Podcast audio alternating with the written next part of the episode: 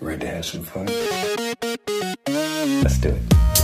Hoi allemaal en welkom bij weer een nieuwe aflevering van De Makers. Ik ben Diede Vonk, zangeres en actrice. En sinds ik ook zelfstandig muziek en theater ben gaan maken, merkte ik net als veel van mijn collega-makers dat ik tegen een aantal dingen aanliep. Vragen als hoe krijg je je werk aan de man? Hoe hou ik mezelf productief? En wat doe ik als ik even geen inspiratie heb? Daarom ben ik deze podcast begonnen, waarin ik elke week een inspirerende maker interview en vraag om tips. Vandaag spreek ik de theatermakers Ilse Geile, Brecht van Deurzen en Cynthia Scolionero. Ze studeerden dit jaar af van de Toneelacademie Maastricht en Toneelschool Arnhem en behoren dus tot het coronajaar. Maar ze zijn nog zoveel meer. Ze staan allemaal met een afstudeervoorstelling op het ITS Festival. Het ITS Festival is normaal gesproken de bruisende ontmoetingsplek voor afstuderende theaterstudenten, professionals en theaterpubliek. De afstudeerders van de toneelscholen spelen een week lang hun afstudeervoorstellingen in Amsterdam. Dit jaar moest dat natuurlijk een beetje anders. In samenwerking met Rudolfi Producties gaan de afstudeervoorstellingen van de nieuwste generatie theatermakers on tour. In vijf weken langs twaalf steden. Ze begonnen op 17 september en dat ging goed tot de persconferentie op dinsdag 13 oktober, waar werd besloten dat de theaters weer maximaal 30 mensen binnen mochten laten. Dit betekent dat een hoop voorstellingen moesten worden verplaatst. Hou daarvoor de site van het ITS Festival in de gaten. Gelukkig kunnen de voorstellingen van mijn gasten wel gewoon doorgaan. De voorstelling De Vaste Lijn van Cynthia is 27 oktober te zien in Frascati Theater. En de voorstelling van Brecht en Ilse, deze heet Overwinnen, is 31 oktober te zien in Theater Bellevue. Nog even over de makers zelf. Cynthia studeerde regie aan de Toneelacademie Maastricht en in haar voorstellingen komen dans en theater samen. Haar voorstelling voor het ITS heet De Vaste Lijn. Wat als het enige dat je nog deelt een zoon is die niet terugbelt? Moeder en vader zijn thuis. De huistelefoon is hun houvast. Hun zoektocht naar antwoorden leidt tot wrijving tussen het overgebleven gezin. Brecht studeerde af van de opleiding docent theater op Artes in Arnhem. Zij regisseerde Ilse, die afstudeerde van de toneelopleiding Artes Arnhem. De voorstelling die ze samen maakten heet Overwinnen. In een wereld die gaat om winnen is dit een ode aan de nummer 2.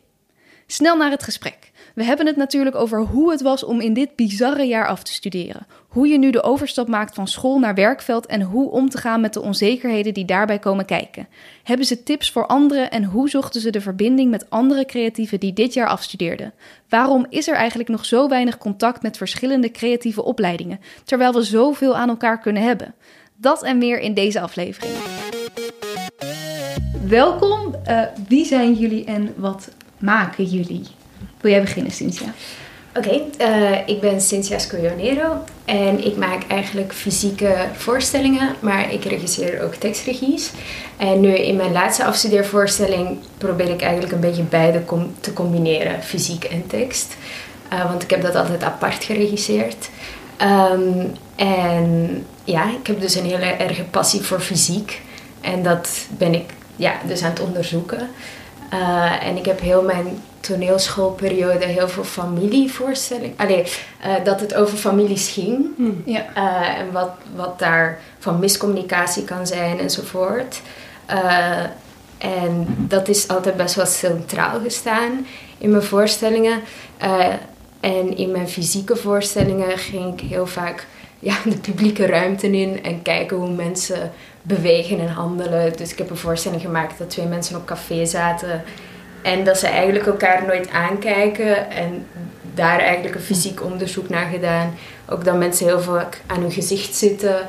Um, en dat eigenlijk een beetje zo ja, geregisseerd, uh, fysiek. Uh, en mijn andere afstudeervoorstelling ging ik in een lift staan en kijken hoe mensen zich daar gedragen en hmm. reageren op elkaar. Um, dus dat verschilt een beetje van mijn tekstregies en mijn fysieke regies. Um, maar ja, nu afgestudeerd en nu meer naar maatschappelijke thema's gekeken dat mij heel erg raken. Uh, dus mijn komende voorstelling die ik wil maken is eigenlijk over verheerlijking van drugsgebruik onder jongeren.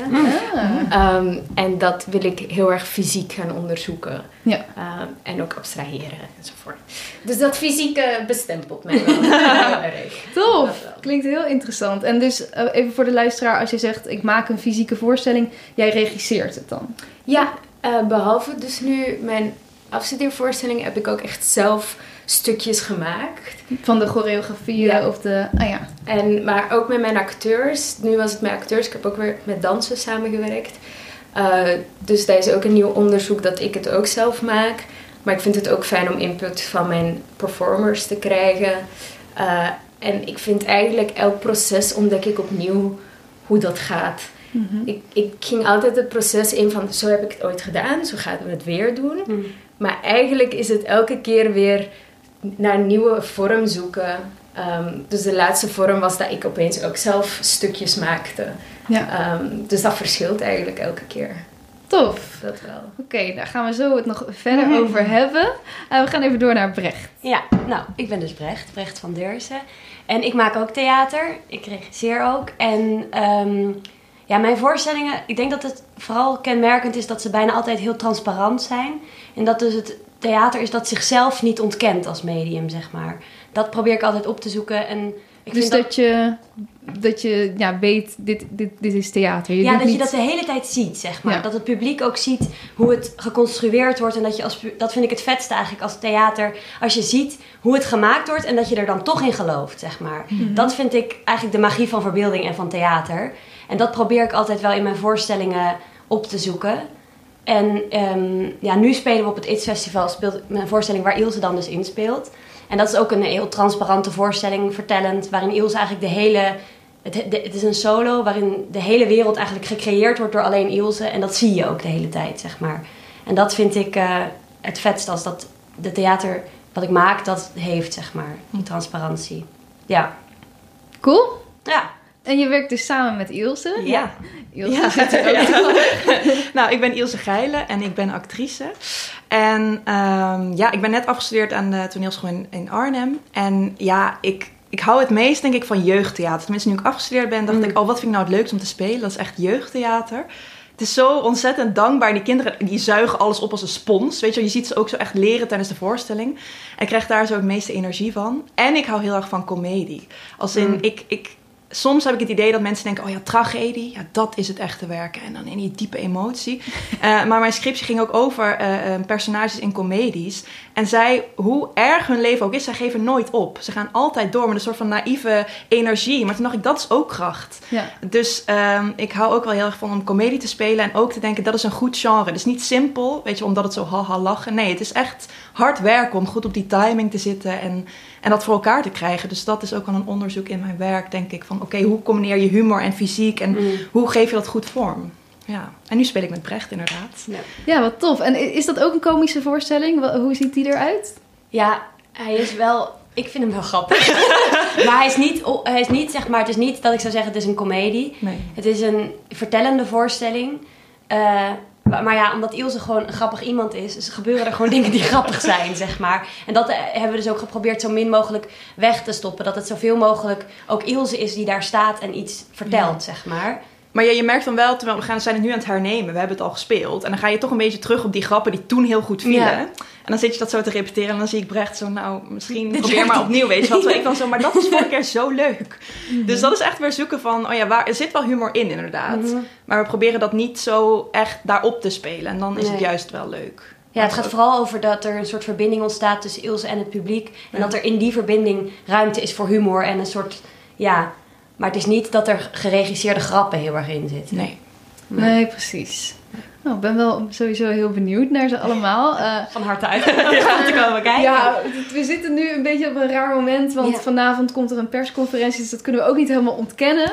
Ja. Ehm, dus we weten nog niet wat daar gezegd gaat worden natuurlijk en wat daar de gevolgen van zijn. Maar nou ja, daar, dat laten we gewoon eventjes eh, voor wat het is. Ik ben eerst eigenlijk heel benieuwd naar, ja, jullie zijn dus eigenlijk net afgestudeerd allemaal. Hoe hebben jullie je, je, je schoolperiode ervaren? Hoe waren jullie als student? Was dat veilig? Kon je experimenteren of eh, was het soms ook wel moeilijk? Ehm, hoe was dat voor jullie? Hm. Hoe was dat voor jou, Cynthia? Nou, eh, ja, de toneelacademie, dat, dat was eigenlijk luxe. dat, ja, ik mocht gewoon elke periode weer iets nieuws maken en zelf ontdekken wat ik wou. Eh, ik weet dat we in het tweede jaar eh, werden gevraagd, wat is je droom binnen vijf jaar? Eh, of waar wil je naartoe werken? En toen dacht ik, hè, maar ik doe nu al wat ik graag wil. Zo, ik, ik dacht toen nog niet aan afstuderen, maar daar zijn en heel veel maken. En dat was heel erg fijn. En dan op een gegeven moment in je derde, vierde jaar ontdek je, oh ja, deze bubbel gaat wegvallen Mhm. en er komt iets anders bij. En de school heeft dat wel goed aangepakt. We hebben cultureel ondernemerschap gekregen, dus wel zo kleine stapjes. Maar ja, nu afgestudeerd en is het sowieso gewoon eng. Dat Mm. wel. Ja. Ehm, Woon je nog nu in Maastricht? nee, Oh ja. nee, nee, nee. Nu in eh, Den Haag, toch? Ik woon nu ja, eigenlijk in Den Haag, omdat ik hier een beetje in Nederland wil uitzoeken wat is hier. Ik was wel heel benieuwd naar Nederland, omdat ik van België kom, maar door Maastricht een beetje Nederland heb ontdekt. Eh, en mijn moeder komt ook van Nederland, dus die connectie voelde ik wel. Maar nu merk ik ook wel van, ah, moet ik dan terug naar België? Of, allee, zo, er zit even een tussenstrijd van waar moet ik wonen. Ja, snap ik. Want dat be- bepaalt natuurlijk ook wel heel erg waar je gaat maken. En wat Ja. voor eh, kansen je kunt eh, pakken daar. En wat voor kansen er zijn ook. Ja. Maar je voelde dus al wel op die opleiding, dat was eigenlijk een soort veilige, fijne bubbel. En eh, daar kon je gewoon van alles creëren. Ehm, maar ja, die houdt inderdaad op een gegeven moment op. Maar ik vind het wel tof om te horen dat jullie al best wel dus cultureel, cultureel ondernemerschap hebben gehad. Want wij hebben dat bij mij op school ook wel gehad, maar echt nou, een paar lessen. Echt veel te weinig. Gewoon meer over hoe schrijf je in bij de KVK. Ja, ja, ja. Dus hoe, hoe zag dat bij jullie eruit? Nou, eh, ik was het eerste jaar dat dat kreeg. Ah. Eh, omdat de jaren daarvoor eh, hebben de ex-vierdejaars dat heel erg gepusht. En toen heeft de opleiding dat geregeld. Eh, en dat was aan het begin van het vierde jaar. Ehm, en dat waren een paar lessen en dan duikten we elke keer in op bijvoorbeeld financiën of zelfstandigen worden. En dan kwam er ook altijd een gast. Dus dat was heel erg fijn. Ehm, maar dat was net een opzet van school. Ja. Ehm, maar ik vond wel dat ik dat nodig had Hm. Toen. ja, je had er wel gelijk iets aan. dan. Ja. Oké. En we hebben, ook zo drie, jaar, eh, drie keer in het jaar zo terugkomdagen. Dat ze dan ehm, alle vierdejaars en de derdejaars mogen daar ook bij zijn. En dan wordt er ook telkens weer iets verteld. En één keer was het dan ook begrotingen maken. Mm. Of, dus ze leiden je er wel in. Maar ik heb vooral heel artistiek kunnen ontplooien Ja, de academie. Daar is zo'n school natuurlijk ook Ja. voor. Weet je, daarom zit je op school om vooral je artistiek te ontwikkelen. Ja. Maar Ja. tof dat je in ieder geval wel wat handvaten hebt gekregen. Ja, wij hadden dat ook wel, als ik Ja? moet beginnen. maar ik zat te denken, want wij hadden het ook wel, ik kreeg dat. Maar ehm, ik vond het eigenlijk, omdat ik toen nog helemaal... Ik snapte het hele werkveld niet. Dus het was op zich wel interessant, maar ik, ik kon het nergens aan ophangen. Dus ik had zo van, oh ja, interessant, aantekeningen maken. Maar ja, ik begreep bij god niet waar het over ging eigenlijk, zeg maar. Nee. En nu ik dan afgestudeerd ben en één keer subsidie heb aangevraagd...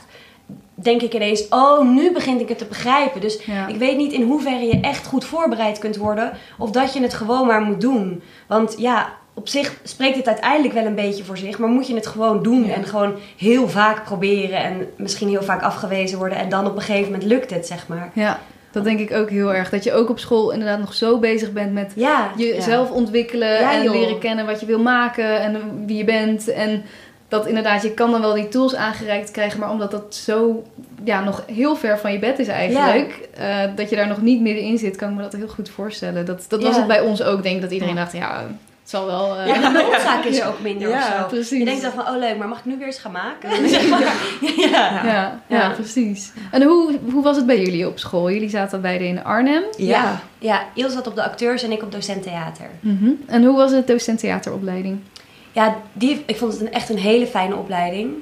Ook omdat ik, eh, nou ja, ik vind het onderwijs heel interessant en leuk. En dan niet per se het, het onderwijs, maar theatereducatie, zeg maar. Hoe je theater kunt inzetten als een soort verbinding tussen mensen. Maar ik merkte wel in de opleiding dat ik steeds meer richting de maker... Je hebt zeg maar eigenlijk drie richtingen dat je het onderwijs in kunt. Theater, educatie of eh, maken. En dat ik wel steeds meer nu richting dat maken zit. Maar ik weet ook niet of dat zo blijft, want ik vind de andere twee ook echt heel interessant. Maar ik zit nu, vooral ben ik daar heel actief mee bezig. En ja, de opleiding, ja, dit- ook omdat het in een kelder is, heb ik het echt, echt als een soort los, ja, losstaand wereldje van de rest. Hoewel je wel heel veel mensen vanuit het werkveld steeds sprak en zo. Maar het is toch, ja, we waren er vorige week nog even, omdat we daar gingen repeteren. En dan denk je ineens zo van, oh ja, het is toch ook, ja, het is echt een los wereldje. En heel, heel fijn en wel veilig ook, vind Ja, ik het. Ja. Ja, maar mensen zeggen ook altijd, oh jij komt uit die kelder. Alsof je een soort van, weet je, totaal abstract geweest bent. Ja. En dan zeg je, ja inderdaad. Maar het is ook zo, als je daar eh, niet gewend bent om te komen, krijg je ontzettende hoofdpijn als je daar lang bent. Dus, Oh. Maar wij eh, passen ons gewoon aan aan dat milieu.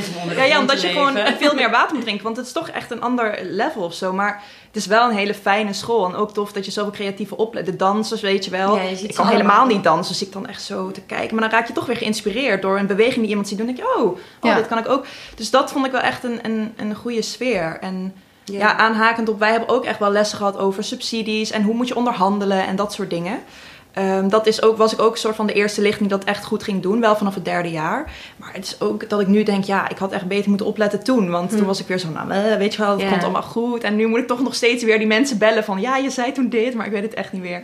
Ja. Maar ehm, ja, ik heb het wel echt als een super leuke tijd ervaren. En ook dat ik dacht, oh, de luxe inderdaad, dat je alles, dat je daar gewoon kan staan en je gaat iets maken. En, en dat is, dat is gewoon je opleiding. Alle middelen zijn voorhanden. Dat vond ik ook zo. Dat merk Ja. ik nu pas hoe luxe dat is. Dat je denkt, oh, wacht, ik wil iets maken met zes beamers en drie microfoons. En dat je nu denkt, waar haal ik zes beamers Ja, vandaan nu? pro- zeg maar. En dat is op zo'n school is... En ja, dat, die luxe, dat mis ik soms wel. Dat je dan nu denkt, oh, hoe ga ik dit toch weer regelen? En ook wel de nostalgie, bijvoorbeeld, we waren daar dan en ineens waren er allemaal nieuwe eerstejaars die ik, die kennen mij niet, ik ken hun niet en die liepen daar zo van, dit is onze school. Dat ik dacht, nou, wow, sorry, dit is mijn school. Nee. ja, dus ik heb, en dan heb ik dan moeite met dat los te laten en dan denk ik, ik ben nu een schilderij aan de muur, dan hangt er zo'n foto van mij, maar ja, die mensen denken, wie is dat? En dan Ja. voel ik me zo, als ik niks dan bereik, weet je, en dan denk ze, oh ja, dat is een mislukte actrice, weet je wel. Ah, En dan kan ik, maar dat gaat nergens over. Maar dat is dan toch wat ik denk. Van, ik wil meer zijn dan een foto aan een muur van een opleiding. En of zo, dan heb ik toch de drang om dan, ja, Ja, dat mensen. mooi, toch? Ja, De motivatie om dus te, ja, te, te gaan, mooie dingen te gaan maken. Ja, maar dan denk ik ook, je hoeft het niet voor andere mensen te doen. Ik wil iets maken, weet je, omdat ik graag theater wil maken of iets wil vertellen. Dus dan denk ik, als het eigenlijk een kinderachtige gedachte, dat ik dan toch heel Ja. erg de neiging heb dat mensen zeggen, oh ben jij Ilse? Ja, ik ben fan of zo. dat ben ik, maar dan ben ik ook nog dat ik denk, ja, dat is ook ja, zo'n droom die je ook weer moet loslaten. Want je maakt theater omdat jij het leuk vindt. Want anders Ja. is het ook geen goede motivatie, denk ik. Als je ja, zeker. Je wil niet dat daar je, je voldoening uitkomt. Nee. Als Nee. andere mensen zeggen van je bent fantastisch. En natuurlijk, ja, we maken theater, dat maak je ook wel voor een publiek. Dus Ja. Je wil wel dat, het, dat mensen het leuk vinden om naar te kijken. ja. Maar ja, dat, dat inderdaad, als dat de bron is van waaruit je maakt, dan zul je waarschijnlijk altijd teleurgesteld worden. Ja. Omdat het dan toch uiteindelijk niet die voldoening geeft waar je op hoopt. Ja, of weer meteen nieuwe voldoening nodig hebt, zeg maar. Precies, Eigenlijk is het, gewoon een vind ik shot. het vetste als je... Ja, precies. Als het vetste vind ik als je een voorstelling maakt... en dat je ziet dat mensen geraakt zijn... en dat ze niet zeggen van... wow, dit heb jij vet gedaan, maar wauw, dit raakte me. Dan denk ik, oh ja, dan gaat het dus niet meer over mij... maar over het werk of zo. Ja, Dat vind ik heel vet, ja. ja. Nou, dat was dus eigenlijk voor jullie allemaal best wel een fijne, veilige omgeving. Mhm. Hoe zijn dan de afgelopen maanden geweest? ja, we moeten het er toch over hebben. Eh, ja. weet je, vanaf maart werd het denk ik een beetje duidelijk van... Hey, of nou ja, werd het in ieder geval gewoon een totaal onzekere periode. ja. Hoe is dat gegaan? Hoe kregen jullie te horen van je mag niet meer naar school? Hoe ging dat allemaal? Ehm, ja, ik ging net twee weken na die lockdown repeteren aan mijn tweede afstudeervoorstelling. Ehm, en toen had school uiteindelijk beslist, je moet die niet meer maken, maar je mag een concept indienen. Hm. De- Het concept van Ja. die voorstelling. En toen dacht ik, hè, nee, maar ik ben nu op school en ik, ik wil dit nog maken en nog zonder dat mensen er iets van vinden of dat het verkocht moet worden. Ik wil het zelf nog even onderzoeken. En toen, eh, ja, ik, ik, ik heb acteurs van België en daar waren de maatregelen iets anders dan in Nederland. Dus we hadden een backup repetitieplan. En uiteindelijk is dat backup repetitieplan ook doorgegaan. Omdat we dan ook zeiden, dan zijn we elkaars bubbel. We waren dan met z'n drietjes. Ah ja. Dus dat was wel fijn. En dan toch nog gemaakt zonder pressure. Eh, en dat had ik wel echt nodig, ook als feedback van mijn eerste afstudeervoorstelling. Toch nog even door te pakken van oké, wat wil ik en waar wil ik naartoe. Maar ik ben denk ik een van de... Ik ben denk ik de enige van mijn klas die zijn tweede nog heeft gemaakt. Oh. Eh, Gewoon omdat jij die bubbel kon creëren? Omdat dat... eh, wa- waarom mocht jij dat wel? Eh, nou ja, ik deed het gewoon. en ik zei, ik heb iets gedaan. Eh, de, ik denk dat er twee anderen nog met studievertraging een tweede gaan maken. Maar ik ben nu wel officieel afgestudeerd. Wanneer ben je afgestudeerd? Ja, juni. neem Oh, ik ja. aan. Of, Nou ja, wij, wij hebben normaal gezien hadden we deze zondag onze diploma-uitreiking. Maar dat is eh, eh, weer uitgesteld. Ah. Ehm, maar ja, officieel ben ik wel afgestudeerd. Dat wel. Maar gewoon gedaan. Ja. Dacht ik, ik wil nu nog doorpakken. En dat was echt heel erg fijn. Omdat ik dat fysieke nog meer kon onderzoeken. Met die tekst erbij. En dat is nu uiteindelijk ook de voorstelling die op het IT staat. Ja. Ehm, omdat mijn mentor hem ook had gezien. Die zei, ah ja, je hebt nu ook grotere stappen gemaakt naar je eerste. ja, dus het was voor jouw ontwikkeling ook gewoon echt nodig om deze laatste stap nog te kunnen Ja. zetten. En dus je hebt hem wel dus ook kunnen repeteren, maar ook kunnen spelen nog bij jou op school. Eh, intern, Ja. dus enkel voor docenten. Ah ja. Ehm, Ja. enkel voor docenten. En zo dus toch voor het ITS ook eh, geselecteerd. Ehm, daar gaan we het zo ook nog even over hebben. Wat is het ITS, Festival en eh, wat Mhm. doen jullie daar allemaal? Maar ehm, ja, hoe ging dat bij jullie op school? Nou ja, bij mij was het inderdaad chaos. Want we gingen de, gingen de scholen sluiten en we kregen zo, oké... eh, maar ja, als vierde jaar sta je er toch een beetje buiten, want je hebt niet meer echt les of zo.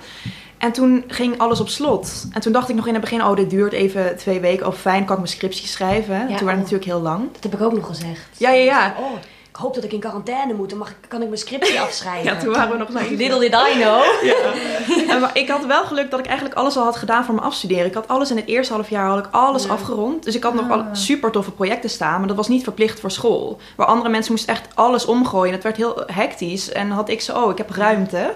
En natuurlijk baalde ik van alles wat is afgezegd. Eh, Maar ik was wel blij dat ik dat, dat niet moest of zo, zeg maar. Dus ik heb echt in alle rust mijn scriptie geschreven. Want ik had toch geen FOMO, er was letterlijk niks gaande. Dus dan kan je toch niet afgeleid raken. En eh, toen weer langzaam gaan kijken, oké, wat, wat kan hier buiten? En in het begin was ik echt zo, oké, ik maak dit en dan zie ik wel weer. En toen dacht ik, zijn er weer opties? Maar ja, mensen gaan mailen van, ik vind je tof om mee te werken, weet je. Wat school dan altijd zegt, oh, je moet eh, contact maken, netwerk. Dan denk ik, ja, dat heeft nu ook geen zin, want iedereen probeert te redden wat er te redden valt. Ja. Dus ik kan wel zeggen, nou, ik zou heel graag bij jullie willen. eh, maar ja, de subsidieuitslagen, dat was Ja. één drama. Ja. Dus dan is het ook zoeken van hoe creëer ik weer werk of hoe ga ik door.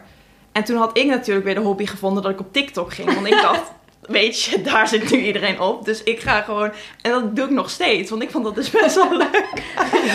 ja, daar kom ik En gewoon ben je al uit. TikTok famous? Nee, Ja, het neigt er wel bijna naar. Kijk. nee, dat is... Nee, maar volgens Supporting mij- fan. Ja, jij, jij bent een supporting fan. Nee, maar toen dacht ik, dan heb je wel een doel in de dag. Want ik heb dan, dan anders blijf ik de hele dag in mijn pyjama, weet je. Was een beetje zo wegkwijnend. Toen dacht ik, nee, ik ga me aankleden en dan ga ik mijn make-up leuk doen. Dan ga ik drie TikTok filmpjes maken. En eh, dan krijg je weer natuurlijk likes van mensen. En denk je, oh, mensen vinden me leuk.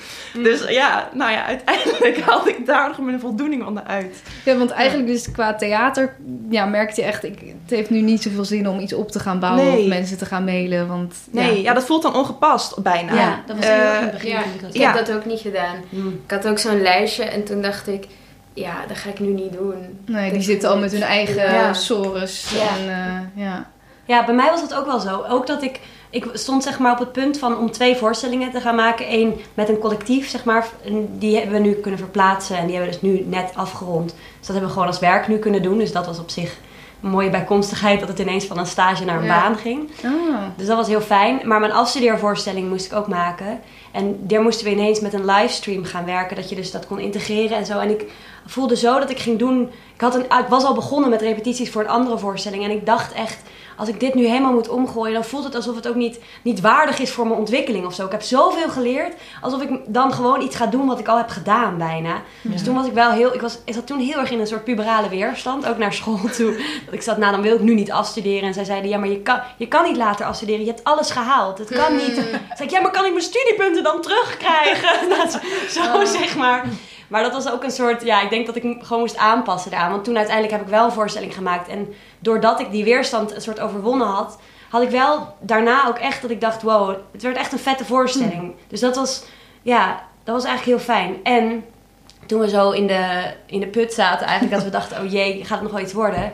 Toen heeft het ons ook wel iets gebracht, want toen hadden Ilse en ik zoiets van, ja, we horen iedereen zijn stem, hoor je in het eh, werkveld over hoe dit gaat, maar eigenlijk niet van de afstudeerders. Dus toen eh, hebben we contact gezocht met de theaterkrant en ehm, de Volkskrant ook, maar uiteindelijk is met de theaterkrant zijn we mee gaan samenwerken om een eh, manifest eh, te schrijven vanuit alle afstudeerders van ja, het is ook een soort momentum voor, voor verandering, omdat er al zoveel verandert. Dus hoe kunnen we onze stem nu laten horen en een, laten horen hoe we het werkveld willen laten zijn of zo. Ja, want je kunt jezelf dus ook niet laten horen door middel van Nee, voorstellingen. nee, precies. Dus je zocht, jullie zochten een Ja. manier om nou, jezelf dus te laten horen. Ja, en ook een soort verbinding, denk ik. Want ja, zoals je al zei, er zijn echt best wel bubbels binnen de opleidingen. En eigenlijk zaten we allemaal ineens zo erg in hetzelfde schuitje... dat het ook zonde zou zijn als we elkaar niet vinden daarin, zeg maar. Dat Ja. iedereen maar... Dat wij in die kelder zitten weg te kwijnen, zeg maar. Ja. Dat het, ja, ik vond dat heel fijn om toen... Toen merkten we ook dat overal dus dezelfde soort gesprekken werden gevoerd. En een soort van gelijktijdig. En dat we dus steeds meer ja, input van allemaal mensen kregen. Nou, dat was echt heel vet om, om te merken dat je zo denkt... Oh ja, we staan ook samen sterk of zo. En wij zijn ook het werkveld. Precies, dat is echt wel een goeie. Want dat is ook waarom ik deze podcast maak. Ja. Omdat iedereen het soms zo als maker een beetje zo op zijn eigen houtje, Ja. eigen eilandje aan het uitvinden is.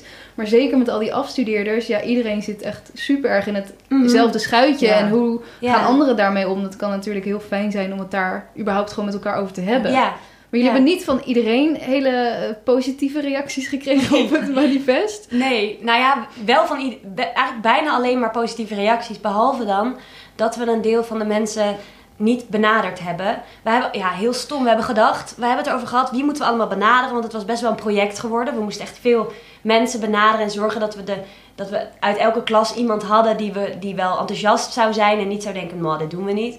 Dus, eh, en toen hebben we gewoon gedacht, wie zijn er, welke scholen zijn er allemaal? Toen dachten we, oh ja, wie komen er allemaal naar toneelscholenvoetbaltoernooi? En toen hebben we daar gewoon op gekeken. En toen kwamen we er eigenlijk achter, toen het gepubliceerd was, dat er eigenlijk een heel groot deel Ja. van de opleidingen daarin niet involved is. En ook niet daarmee, dus niet in het manifest. Precies, en ik weet nog dat mensen toen contact met ons zochten. Hè? Ook bijvoorbeeld van eh, productionele opleidingen of scenografie. En die zeiden, goh, waar, waar zijn wij? En toen heb ik nog het lef gehad zelfs om te zeggen... ja, we hebben het gehouden bij tussen aanhalingstekens uitvoerende opleidingen. En toen zeiden zij heel terecht... ja, maar wie is hier nou uitvoerend? Want zonder ons kunnen jullie niks maken. Ja. Mm. En het, het feit dat wij niet op het podium staan... betekent niet dat wij niet uitvoerend zijn. Want wij maken het mogelijk. Toen dacht ik, ja, dat is gewoon Ja. arrogantie eigenlijk bijna. Maar ook heel onbewust. Want zo Ja, was het helemaal niet bedoeld. En toen dachten we, er zit gewoon een funda- fundamenteel, fundamentele fout in, in de opleidingen ook. Dat er geen contact is. Ja. En, want ze zeiden ook, jullie willen dan zelf subsidies gaan eh, schrijven en allemaal dingen. Wij zijn ervoor opgeleid. Waarom vragen jullie niet onze hulp? Waarom ga je zelf zitten struggelen? Toen dacht ik, Ja. daar zit echt wat in.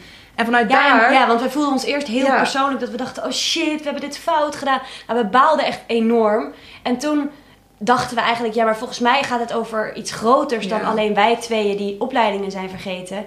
Maar überhaupt de structuren binnen de opleidingen en hoe de verhoudingen daartussen zijn en het contact en de samenwerking. Maar ook daarmee dus in het werkveld, want we nemen die verhoudingen ook mee, zeg maar. Mhm.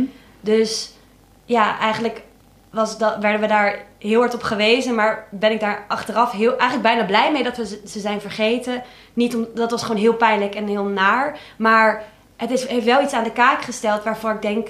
Ah ja, ja het heeft wel mijn ogen geopend ergens, zeg maar. En ik hoop voor meer mensen. Dat meer mensen denken, oh ja, shit.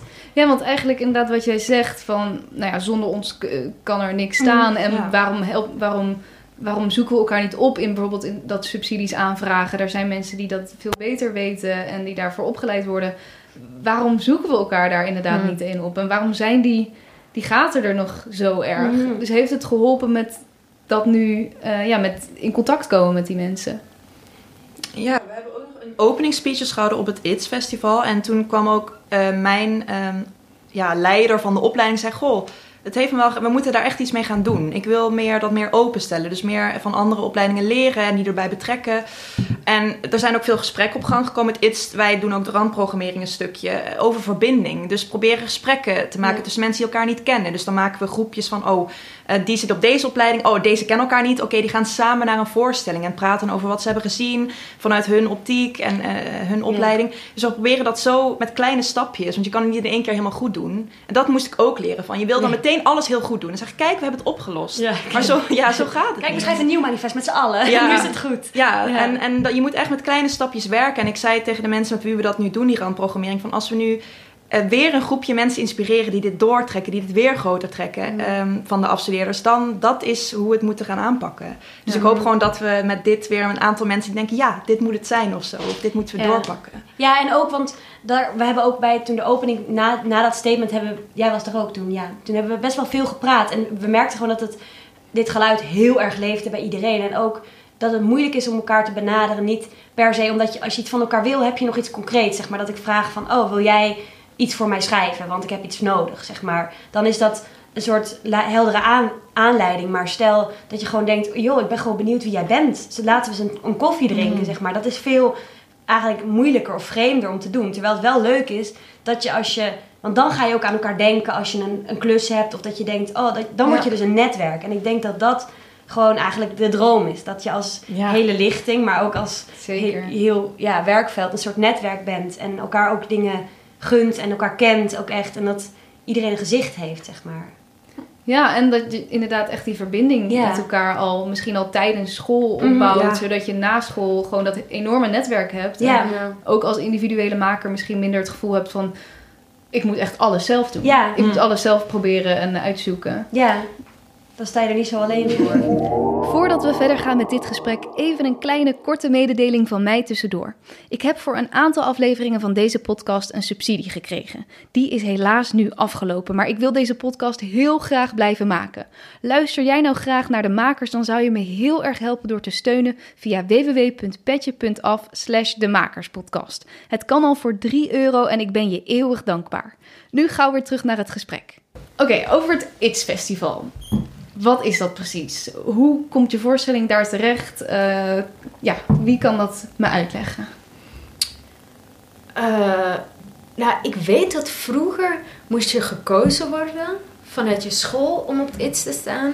Maar tegenwoordig gaat iedereen er gewoon van uit. Ik sta op het ITS. En dat, dat is nu, ik denk dat er ook geen selectie nu voor meer is. En dat is eigenlijk altijd eind juni, een hele week, alle toneelscholen in Amsterdam, heel veel te zien. Eh, en nu is het aangepaste vorm wat twee maanden eh, lang door heel Nederland Ja. een paar avonden iets te zien. En ik weet wel dat ze toen mailtjes stuurden van we moeten dan wel selectie nu maken, omdat er dan gewoon minder plekken zijn. Maar uiteindelijk is iedereen het geworden die zich heeft ingeschreven, omdat er ook Oh. minder aanmeldingen waren. Nou, dus het ITS Festival, dat zou eigenlijk, dat is normaal in juni, één week lang in Amsterdam, allerlei verschillende afstudeervoorstellingen van de toneelscholen. En nu is dat dus ja, verspreid en door het land. Eh, vanaf 17 september is het een soort ITS on tour geworden. Eh, eigenlijk ook wel tof, want ja je, je, ja, je maakt gelijk een klein toertje ervan.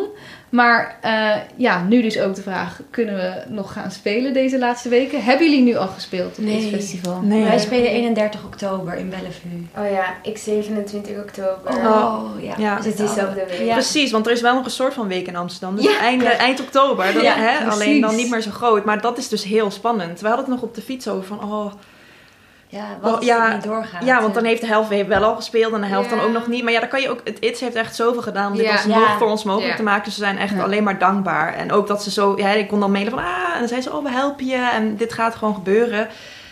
Maar, Ja, echt even shout-out, dankbaarheid. Ah, ja, Ja, absoluut. absoluut ja, dankbaarheid voor Want dat ze, ze konden ook gewoon zeggen, ja, het gaat niet meer lukken. Maar ze hebben nu dit nog Zo. gefixt. En ik vond dat zo lief. Ik dacht, ah, elke mail stuur ik, denk je wel dat jullie dit Ja. nog doen? Ja, voor jullie, je mag toch ja. spelen. Dus hoe, hoe was dat gevoel toen je hoorde van... oké, we kunnen toch nog onze voorstelling ergens spelen? Ja, direct ook Ja. iedereen mailen. Ja.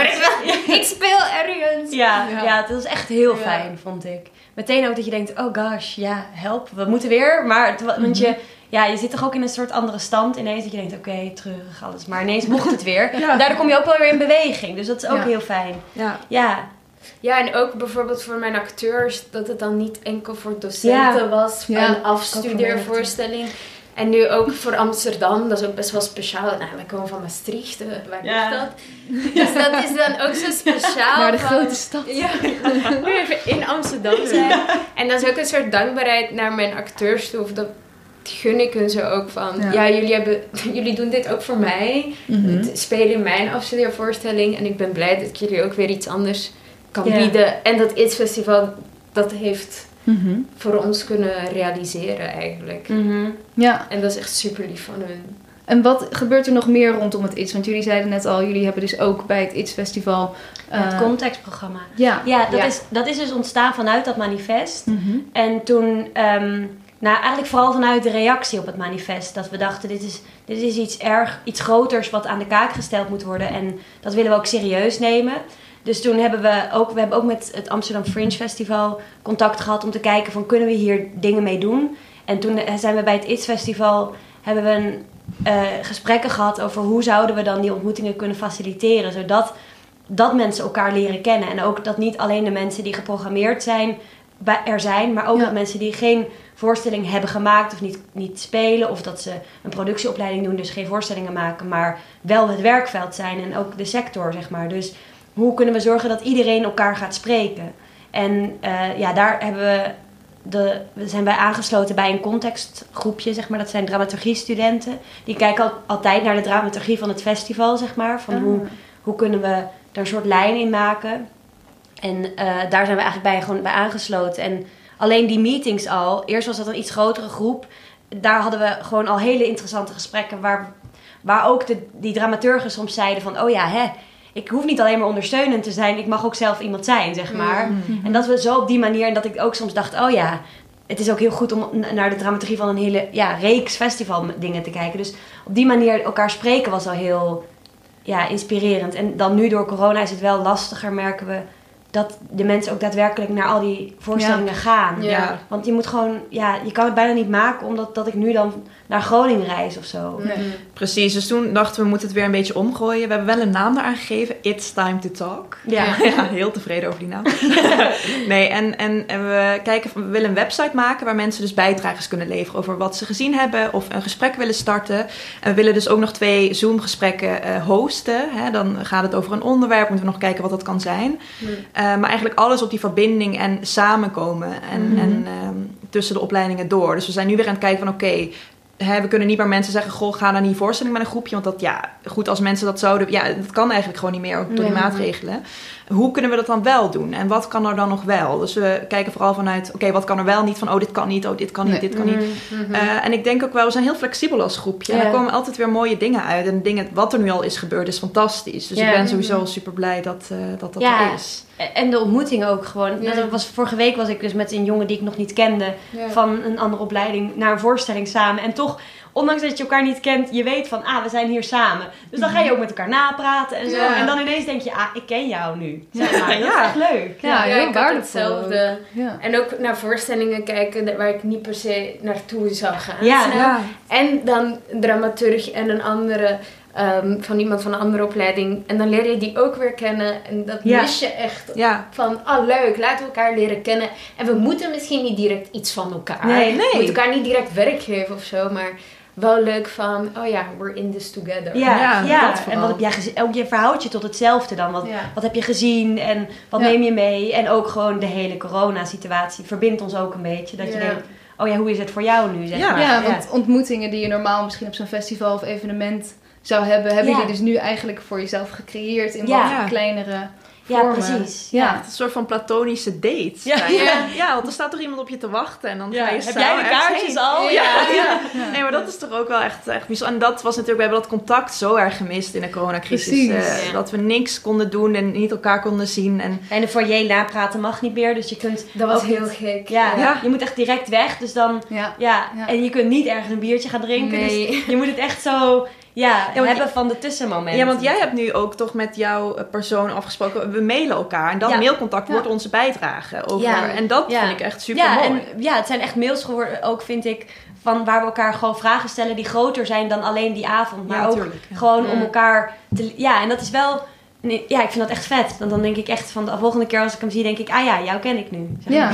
dus dit zijn eigenlijk dingen die, nou, die helpen aan toch die verbinding en die ook, ja, dus die onzekerheid een beetje uh, verhelpen misschien en zorgen dat je dus nog in contact blijft staan met elkaar. Wat zijn andere dingen die jullie hebben geholpen? Of misschien, ja, je zit er nog middenin. Wat voor dingen zorgen ervoor dat je een beetje kan dealen met die onzekerheid de hele tijd? Hebben hmm. jullie daar vormen voor gevonden? Nou, wel een uitspraak die, dat ik dacht, oh ja, dat klopt. Ehm, dat ik heel erg dacht als afstuderend uh, actrice, ja, ik ben hier met mijn lichting en daar is het werkveld. En ik voelde echt een soort van disconnectie daartussen. Dat ik dacht, ik moet ergens in. Maar toen zei mijn docenten, maar jij bent dat. Je bent Ja, er is geen scheiding, jij bent dat. En jij kan, jij, jouw stem is net zo waardevol als iemand die er al twintig jaar in zit. En jullie brengen de vernieuwing. Jij kan alles zeggen, jij kan alles doen. En toen dacht ik ineens, wow, ik heb een kracht of zo. Mhm. Terwijl ik eerst dacht van, oh, dat, ik moet echt nog ergens ingewijd worden. En toen dacht ik, Ja. ja, ik, ik ben hier gewoon en ik kan dingen eh, initiëren. En daar vond ik ook wel echt kracht uit. Dat ik dacht van, eh, er is toch veel mogelijk. En de flexibiliteit van kunstenaars in deze tijden, Mhm. dat maakt mijn hart toch een beetje warm. Ondanks dat het bar is, je ziet toch mensen weer nieuwe dingen maken. En dan ben ik zo trots en denk ik, ja, we can do this. Dus Ja, daar had ik ook, wel kracht ik uit. vind ook dat het ergens ons de afstand tussen het werkveld en mij kleiner maakt of zo. We hebben Ja. allemaal, verhouden we ons, ja, nou ja, inderdaad dat je dus het werkveld bent. Ja. Maar ook het gevoel van dat we ons allemaal verhouden tot dit, dit, moeilijke, ja, dit moeilijke tijdperk eigenlijk. Mhm. En dus daarmee ben ik niet heel veel anders dan iemand die al 30 jaar in het vak zit. Omdat hij ook opnieuw het wiel moet uitvinden, zeg maar. Mhm. Dus wat dat betreft zijn we allemaal aan het zoeken. En voelt het ergens ook dat we gelijker zijn of zo. Maar tegelijkertijd is het soms ook nog gewoon heel verdrietig. ja. Je kan, ja, dit, dit is o- over het algemeen denk ik dit. Maar soms, nou ja, bijvoorbeeld dat er vanavond dan zo'n persconferentie weer is. Mhm. Dan denk ik toch ook, ah ja, dat vind ik toch gewoon echt kut. ja. Ja. En dat mag er dan ook. Ja, Ja, ja, precies. Zijn. Daar moet ook gewoon ruimte worden. Ja. Ja. Ah ja, ik moet wel zeggen dat ik nog die disconnectie voel. Mhm. Vandaar is het werkveld en ik ben hier nog. En ja, ik weet niet of dat ook door corona te maken heeft of gewoon puur net afgestudeerd. Ja. Ja, en, absoluut. ja, maar dat versterkt elkaar, denk ik. ook. Ja. ja. ja, en je moet misschien nog je plek vinden. Ook wat je zegt, blijf ik hier, ga ik naar België. Dat je nog zo een beetje zoekende bent in, ja, waar wil je... zijn. Ja, dat lijkt me ook Mm. lastig, ja. Zijn er tips die jullie mee kunnen geven aan mensen die ook nu net afgestudeerd zijn? eh, dingen die jullie hebben geholpen? Eh, dit waren al sowieso hele goede dingen, denk ik allemaal. Ja, je mag ook gewoon best rouwen, vind ik. Dat vind ik dat daar ook. Want soms, ik heb echt wel moeten rouwen om wat ik, wat ik wilde doen. En alle Mm. voorstellingen waar ik afstand van moest doen. Omdat de concepten niet meer konden. Omdat het over ging over publiekscontact en dat soort dingen. dat je denkt, ja, je- het is ook gewoon. Het is ook gewoon. e- Je mag daar ook echt wel verdrietig om zijn, Ja. vind ik. Mhm. En tegelijkertijd ook weer opstaan, zeg maar. Ja. Zijn jullie veel bezig ook met... Je zei net ook al, we moesten dan eh, via Zoom. En eh, zijn jullie veel bezig met... Theater moet een andere vorm gaan krijgen? Oh, nee. nee. Ik weet nog dat eh, eh, iemand van de dramaturg van Iets eh, zo'n interview aflegde. En hij vroeg mij dat ook. En toen kwam ik tot de conclusie... Ja, maar theater is gewoon analoog daar staan Ja. en iets doen. En Dus als we dat aanpassen, ja. dan is dat niet meer wat het was. Nee, dan is het wat Dus anders. ik vind ook dat we nog steeds moeten strijden voor wat het altijd is geweest en wat de kracht daarvan was. Ehm, ja. Ja, tegelijkertijd moeten er wel misschien dingen veranderen. Wat je zegt, publieksparticipatie of... eh, ja. Dat kan Ja. weer niet. Of eh, ja, Mhm. grote zalen. Nee, ja. Ik Nee. weet het ook niet. Nee, Nee. maar ik snap heel goed Ja. wat je zegt hoor. Want dat Ja. is het ook. Want ik- als ik naar live of hoe heet het, eh, online naar een theatervoorstelling kijk, ja, dat is totaal Echt ja. anders. Ja. Maar daarom is film er ook. Ja. Ja. En je Ja. gaat het theaterstuk, als je dat gaat filmen, ja, dan maar ga je een film bijna van maken. Allee, Ja. Ik weet dat ik onlangs bij repetitie was en die zeiden, ja, we, ga- we gaan er ook um, eh, ehm, filmen of verschillende standpunten, dan hebben we een backup. Mhm. Ja. Ehm, en allee, als dat heel professioneel verschillende standpunten is, dan kan dat echt wel werken. Maar als Mhm. dat zo één frontbeeld is, Ja, dan... dat is dan gewoon zo'n slechte registratie. Daar, dat is gewoon echt zo moeilijk om naar te kijken. Ja. Vind Ja. ik echt. Ja, dat is ook zo. Ja. Ik, ik weet ook nog dat ik midden in corona naar een, een online première ging. Dat was ook helemaal via Zoom en daarna ook via Zoom Pro's. En dat ik dacht, thuis. in wat voor absurde wereld leef ik? Mm, Eh, ja. Ik wil hier helemaal niet zijn. En nu is het dan wel weer in het theater. Maar ja, premières is nog steeds, krijg je zo van tasje onder je stoel. En daar staat dan een glaasje. En Ja. dan sta je daar zo in je eentje. Dat ik ineens dat Ah. beeld zo dacht van, oeh, dat beklemt mij. En dat wil ik helemaal niet Ja. Nee. spelen of zo. Maar het theater, ja, dat is gewoon wat het is. En dat we nu andere vormen zoeken, dat is, ja, Ja, ik vind wel inderdaad dat dat tijdelijk is. dat is goed. ik. Maar dat is wel tijdelijk, ja. Ja. Ja. Nou ja, wat zijn gewoon- jullie toekomstplannen? Wat willen jullie, wat willen jullie gaan doen? Wat, hoe ziet jullie komende tijd eruit? De ko- zeg maar echt de nabije toekomst. Mag, mag allemaal. Wat, wat, wat zie jij over een paar jaar of over een paar maanden? Wat, wil je, wat willen jullie? Ik wil gewoon dit, deze, eigenlijk deze aankomende tijd gewoon heel veel maken. En dan gewoon hopen dat er plekken... Tot nu toe heb ik wel ook wat dingen staan waar ik ga maken. Dus dat is dat is dan fijn. En dat, van, ja, dan leef ik een beetje van het ene project naar het andere, zeg maar. Maar ehm, ja, ik hoop gewoon nu echt de nabije, nabije toekomst vrezen, vrees ik voor mijn leven voor, zeg maar. Dat is wel echt dat ik hoop dat alles door kan gaan. Maar ik hoop wel... ik hoop eigenlijk een soort crossover te kunnen zijn van zowel maker als een soort educator, zeg maar. Als dat een woord is. Tof. Ja. Ja, cool. En voor jullie? Ja, ja. Wie, hè? Ja. Ehm, ja, mijn doel is echt om een brand te hebben van dit is Cynthia en dat je herkent dit is haar stijl. Ehm, en ja, ik wil wel zo, ik weet dat ik mijn afstudeerjaar, eh, afstudeerplan had geschreven. Ik wil wel zo de nieuwe Jan Martens of Davy Peters Mm. of Christina de Châtel zijn. Omdat die, niet omdat ze bekend zijn, maar gewoon omdat ze echt zo bekend staan voor hun stijl en wat ze doen. En de- dat, eh, hoe zeg je dat, mik ik ook op. Ja, Ehm, dat ik Cynthia Scoionero ben die fysiek theater maakt en dat soort thema's en dat herken je en dat mensen daardoor geraakt kunnen worden. En dat is wel echt mijn doel om, ehm, om dat te volbrengen. Ja mooi. Mooi doel. Over een paar jaar Ja. hebben we die naam gewoon allemaal in ons Ja, hopelijk. Ja. En jij? Ja, voor mij ehm, nog steeds helemaal actrice zijn, maar ook zoveel meer. Ik hou ook van schrijven, dus ik zou blogs willen schrijven. Daar ben ik nu ook aan. Ik zou gewoon mijn leven willen inrichten dat ik zoveel verschillende dingen kan doen. Dat ik ook zo niet één ding doe, maar oh, nu ben ik vandaag ben ik hier en morgen bouw ik misschien een website voor die blog waar ik nu schrijf. En dan ga ik weer eh, met kinderen iets doen. Dat lijkt me, dat vind ik het leukste om mijn leven in te richten. Ehm, en ook echt verder in het jeugdtheater, dat echt. Dus ik ga nu ook binnenkort een, een ehm, voorstelling maken voor 1 plus. Dus dat is heel spannend voor hele kleine kindjes. En eh, ook echt filmen. Dat vind ik toch ook echt super vet, film acteren.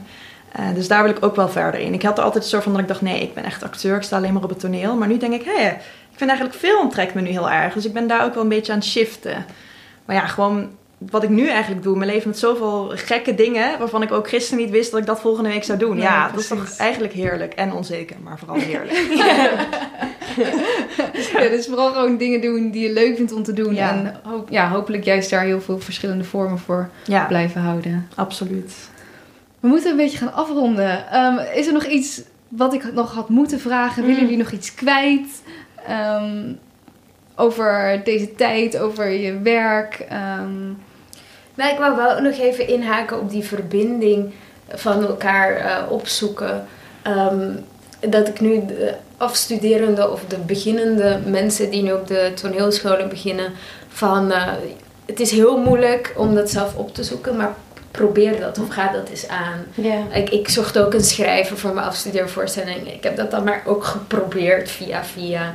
Maar ik moedig dat wel aan, eh, misschien ook van de studenten zelf, om dat ook eh, Ja. ja, aan Ja, die te gaan. kwetsbaarheid ook gewoon op te Ja. zoeken. Dat je denkt, het is natuurlijk een beetje eng en zo. Maar ja, het is echt uiteindelijk zo fijn om elkaar een beetje te kennen. ja, zeker op school. Ook dan, Ja. dan denk je misschien ook, ik ben nog niet goed genoeg om met die te werken of zo. Of ik moet eerst mezelf nog beter Ja. leren kennen. Maar ja, juist school is die plek om met Zoek elkaar te gaan onderzoeken. Ja, Ja, ja. absoluut. Ja, dat denk En het is ook een beetje onze taak dat wij er nu af zijn om het weer beter te maken voor de mensen die na ons komen. Absoluut. Dus daar wil ik me ook wel voor inzetten. Ja, zeker. Ja. Ja. Te gek. Nou, heel erg bedankt allemaal. En heel veel succes hopelijk met het spelen. Ja, ik hoop het ook. Fingers crossed. Ja. Fingers crossed, ja. Yes. Dat was hem weer. Heel veel dank It's Festival, Cynthia, Brecht en Ilse en jij heel erg bedankt voor het luisteren. Hou itsfestival.com in de gaten voor de nieuwe speeldata en check www.petje.af slash de makerspodcast voor allemaal toffe extra filmpjes waarin mijn gasten hun grootste inspiratiebronnen en beste adviezen delen. Hier mijn takeaways van dit gesprek. 1. Zoek een hobby of bezigheid naast je werk. Zorg dat, ook al gaat er niks meer door, je toch iets hebt waarvoor je uit bed komt deze dagen. Maak een afspraak met jezelf en hou je daaraan. Ilse ging aan de TikTok en kwam zo toch haar dagen door. Wat voor iets kan jij gaan doen? 2. Maak contact met andere creatieven. Wie weet zit jij eindeloos te struggelen op je subsidieaanvraag. Of ben je als theatermaker heel lang bezig met het decor van je voorstelling of ontwerp van een goede poster. Er zijn andere mensen die je kunnen helpen. Grote kans dat ze dat nog graag willen ook. Maak contact met opleidingen productie, scenografie, etc. Zet die eerste stap en zoek elkaar op. 3. Het is belangrijk om positief te blijven, maar zorg er tegelijkertijd voor dat ook je verdriet de ruimte krijgt. Je mag echt wel even goed balen voor een gecanceld optreden of voorstelling. 4. Er zit geen gat tussen jou als maker en het werkveld. Jij bent het werkveld. Gewoon door er te zijn en de dingen te maken die jij maakt, zit je in het werkveld. En jouw blik is net zo waardevol als die van iemand die al 20 jaar meedraait. Neem jezelf serieus en wees niet bang dat je nog iets moet worden om erbij te horen. Dat was hem. Heel veel dank allemaal. Ik hoop dat je iets had aan deze podcast. En natuurlijk super fijn als je kunt steunen via www.petje.af slash de Makerspodcast. Tot volgende week. Vond je dit een leuk gesprek? Abonneer je dan op de podcast en volg de Makerspodcast op Facebook en Instagram. Delen en reviewen is heel erg fijn en laat het me vooral weten als je nog gasten of vragen hebt die je graag wilt horen. Volgende week staat er weer een hele bijzondere, inspirerende gast voor je klaar. Deze podcast werd gemaakt door mij, Diede Vonk, en de muziek is van David Zwarts. Deze podcast kwam mede tot stand met steun van Stichting Norma. Ben jij uitvoerend kunstenaar en wordt jouw werk wel eens opgenomen en uitgezonden? Meld je dan aan bij Norma.